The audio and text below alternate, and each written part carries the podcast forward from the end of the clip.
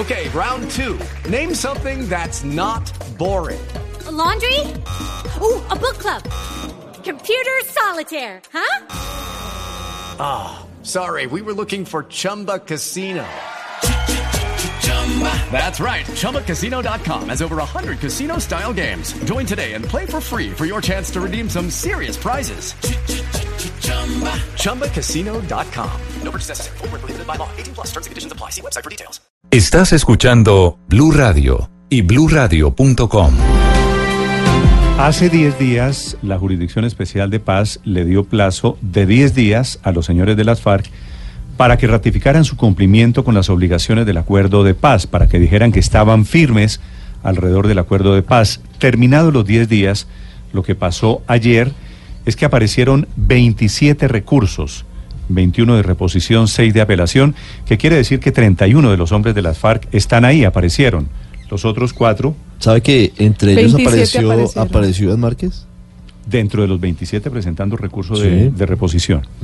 Los cuatro que no aparecieron por diferentes razones, uno es Marcos Calarcá, Que es congresista, ¿no? Sí, que es muy raro lo de Marcos Calarcá, que no, que no haya aparecido en el plazo porque está ahí, es, Sí, notificable fácilmente. Es decir, no, no interpuso ningún recurso ni tampoco entregó el informe que le exigía a la JEP de su cumplimiento con la paz. Entonces es extraño Ahora, porque no. ¿qué significa que se haya vencido el, el plazo y que estos hombres de las FARC hayan presentado los recursos o de reposición o de apelación?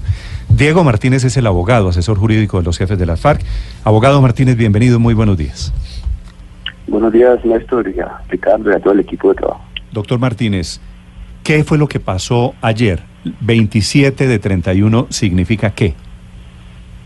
No, mire, eh, eh, pues no es nada más y nada menos que la evidencia que existe pleno compromiso por parte de los llamados a comparecer a través del caso 001 y actuar en la jurisdicción. Un recurso es un instrumento válido en cualquier eh, jurisdicción, tanto en la jurisdicción ordinaria o la jurisdicción especial para la para ejercer un derecho a la defensa, pero también para demostrar que se está actuando en la medida en que tal vez consideramos que existen eh, transgresiones a principios fundamentales. Sí, el objeto del, del recurso, como esta jurisdicción está iniciando hasta este momento, el objeto del recurso, si se quiere, es poder ir ajustando eh, el procedimiento también vía eh, actuación del litigio. Recordemos que Pero es, pues, pero es, pero es no una solo- no apelación. se hacen a través Doctor Sí. Martínez, o ¿es sea, los sistemas judiciales no se hacen a solo a través de decisiones de los jueces. Eh, es una, eh, fundamentalmente es una solicitud a la Jurisdicción Especial para la Paz, a su sala de reconocimiento a través de un recurso de reposición, en algunos casos de apelación, en el cual se solicita que puedan eh, eh, ser tenidos en cuenta criterios que tienen por objeto preservar el debido proceso y la independencia judicial en esta jurisdicción. Sí, pero una reposición, una apelación es a una decisión. Aquí, ¿cuál es la decisión que ustedes están controvirtiendo? Sí, la decisión que se expresa en varios considerandos tiene que ver efectivamente con un principio esencial en cualquier jurisdicción que nos parece que, que valdría la pena eh, que fuera muy estudiado por todos nosotros. O sea, cualquier ciudadano tiene derecho a que su juez sea independiente. Digamos, ese es un principio esencial y que ese juez independiente actúe respetando el debido proceso. ¿Qué significa esto? Pues eh, la sala de reconocimiento en prima fase eh, ha notificado unos procesos a la, a la pero siguen otros procedimientos. Y lo negativo de esto es que por la interposición de este recurso, el mismo recurso anuncia que se suspenden las otras cosas de no ser respondido. Entonces nos parece que hay una afectación grave al derecho a la verdad. En segunda medida, sentimos que esta Pero, pero, decisión pero doctor Martínez, a una presión. Perdóneme un segundo. eh, Usted dice, hay una afectación grave al derecho de la verdad.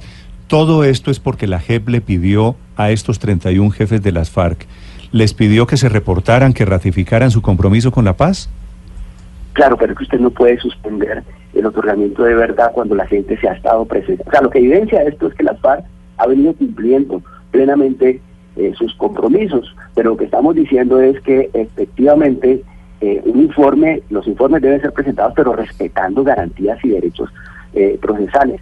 Lo más importante aquí es que la Jurisdicción Especial para la Paz debe, es- es- debe y está realizando, entiendo así, la contrastación de la información, debe y está realizando eh, análisis en prima fase si Sí. estos hechos corresponden al conflicto armado o no. No, pero sale en este momento, por la presión del fiscal general de la Nación, la Jurisdicción Especial para la Paz a pedir unos recursos que en últimas vemos que están suspendiendo eh, eh, este Pero- trabajo previo que, que- que hay que hacer de manera importante. Es decir, aquí hay que agotar el, el- el trabajo previo de prima fase, analizar la información, contrastarla como lo dice la ley.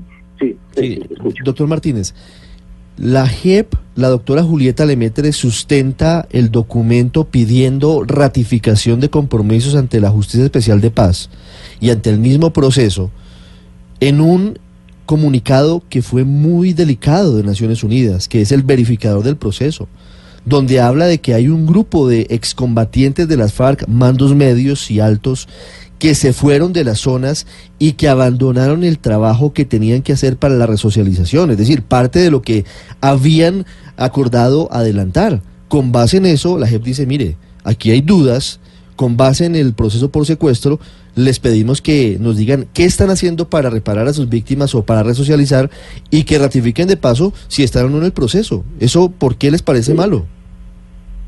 No, no es, no es malo, es que eh, precisamente a punta de titulares de prensa usted no puede construir un modelo judicial. ¿sí? Eh, lo cierto es que abandonar los espacios eh, de reincorporación o las zonas veredales, como anteriormente se consideraban, no es un delito. De hecho, eh, es evidente que muchos eh, muchas personas, antiguos exintegrantes de la FARC, hoy ciudadanos con plenos derechos, pueden moverse por todo el territorio nacional. Es parte de las garantías del, del acuerdo y no corresponde, eh, en este caso, un incumplimiento, pues salir de los de las áreas de reincorporación. O sea, es decir, no es no es una conducta Pero, penalizable. doctor Martínez, usted eh, tiene, hacerlo. usted tiene Sí. razón. Salir de esas zonas no es un incumplimiento No, eso se. está, eso está claro. Pero, pero no cumplir con acuerdos, por ejemplo, de reparación a las víctimas, sí, eso está pactado en el O, proceso. o de reintegración de 1.500 exguerrilleros que quedaron a la deriva en los espacios transitorios, que es lo que dice la ONU. Le pregunto a usted como el asesor, como el abogado, ¿por qué es tan difícil si lo que pide la jurisdicción de paz es díganos si están comprometidos con el proceso de paz? ¿Por qué eso necesita una apelación? ¿Por qué no simplemente dicen sí estamos comprometidos y se quitan todo este rollo y este problema de encima? Si usted mira la primera parte del recurso, lo que reafirma cada una de las frases del recurso es el compromiso. De hecho, eh, eh, el recurso inicia con eh, reafirmar cada uno de los recursos. Si usted lo, si usted lo tiene, yo puedo hacerlo llegar, pero el recurso inicia diciendo eso. Reafirmamos nuestro compromiso, no solo con la JEP, sino con todo el sistema integral de verdad. y Pero mire, pero mire Lo que tan, solicitamos, tan, escúcheme, se necesita ese compromiso Lo que que cuatro de los solicitamos 31 no, no aparecieron. Sí, en- dentro dentro de los cuales usted está contando a Marcos Calacay, él se interpuso recurso, creo que hay una equivocación eh, al respecto. Y nosotros, miren, nos parece muy importante que puedan ser investigados qué es lo que está ocurriendo, porque la- con respecto a estos otros dos señores, el caso de Iván Márquez, eh, y, y especialmente Oscar del País, a lo último que supimos es un operativo militar en su contra y nadie, nadie se ha referido a, eso.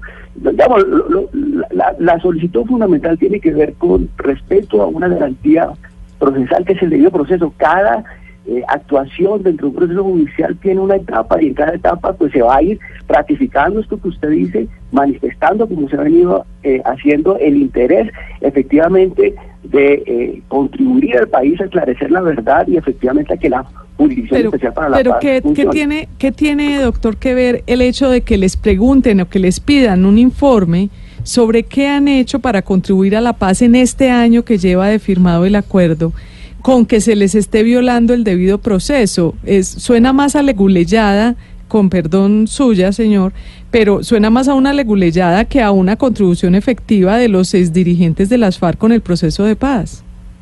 El debido proceso, eh, disculpe, ¿con quién hablo?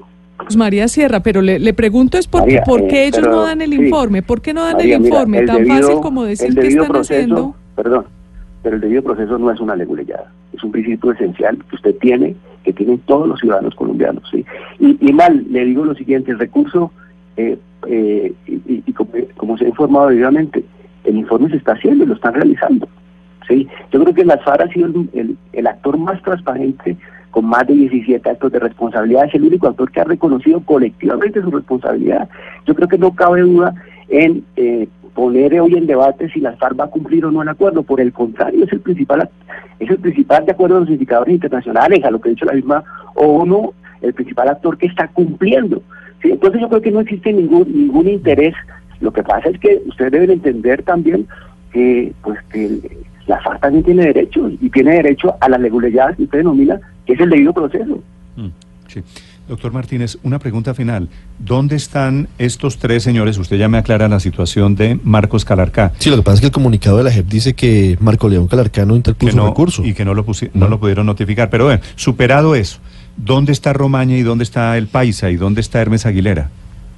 Bueno, yo la verdad es que no, no tengo conocimiento y pues no soy la persona para informar este tipo de, de cosas. El partido tiene efectivamente, el partido FARC tiene sus propios mecanismos de comunicación. Yo eh, soy un asesor jurídico que está respondiendo unas preguntas sobre el recurso en mención, ¿no?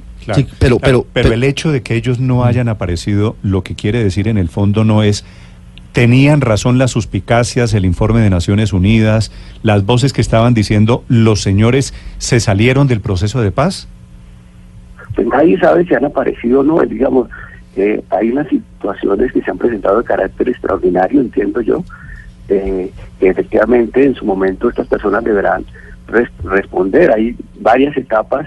De hecho, eh, las normas de la jurisdicción, especialmente sus eh, estatutos procesales, contemplan eh, mecanismos para eh, abordar estas situaciones, como los incidentes de incumplimiento y demás.